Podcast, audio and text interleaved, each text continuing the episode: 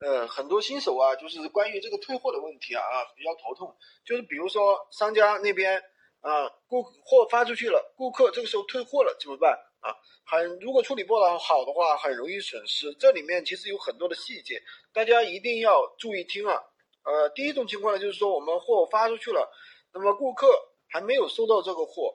那么这个货还在路上怎么办呢？这个时候呢，你就可以让商家那边的话直接啊把这个货物进行个拦截，让客户呢，嗯，如果收到货的话进行拒收。记住了，这个时候的钱的话，你不要直接退给客户，对吧？也不要去怎么样同意他的退款。这时候呢，应该要等到商家把钱退给你了，你才能把钱呢退给客户。这肯定是环环相扣的，对吧？第二个是什么呢？就是说，如果说你刚刚下订单。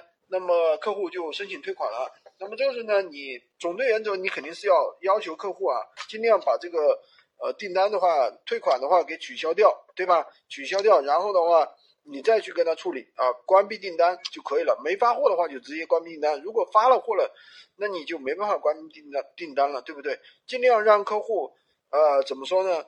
尽量让客户那个就是你发货之后呢，让他。就是说，帮你确认收货啊，当然呢，你从闲鱼上可以给他退款啊，这是一种情况。那如果说货已经到客户手里了，那怎么办呢？这时候你就可以跟他说，你要退可以。如果说没有质量问题的话，那麻烦你要这边的话自己要付这个运费啊，付这个运费，那就让客户去付这个啊，付这个运费，对不对？单边的运费也。那如果说你说的好听一点，就是说，哎，你看你我这货已经发出去了。对吧？但是呢，怎么说呢？嗯，我你这边按道理应该要付这个来回运费的，对不对？但是呢，呃，我我只让你付个一边的运费，另外一边我帮你承担了。其实实际上呢，商家一般来说的话会帮你包运费的，其实你不会你不会有一分钱的损失。所以说这个呢，我们也可以去赚赚这个钱，好吧？今天就跟大家说这么多啊，关注我。然后的话，也可以加我的微，在我头像旁边获取闲鱼快速上手笔记。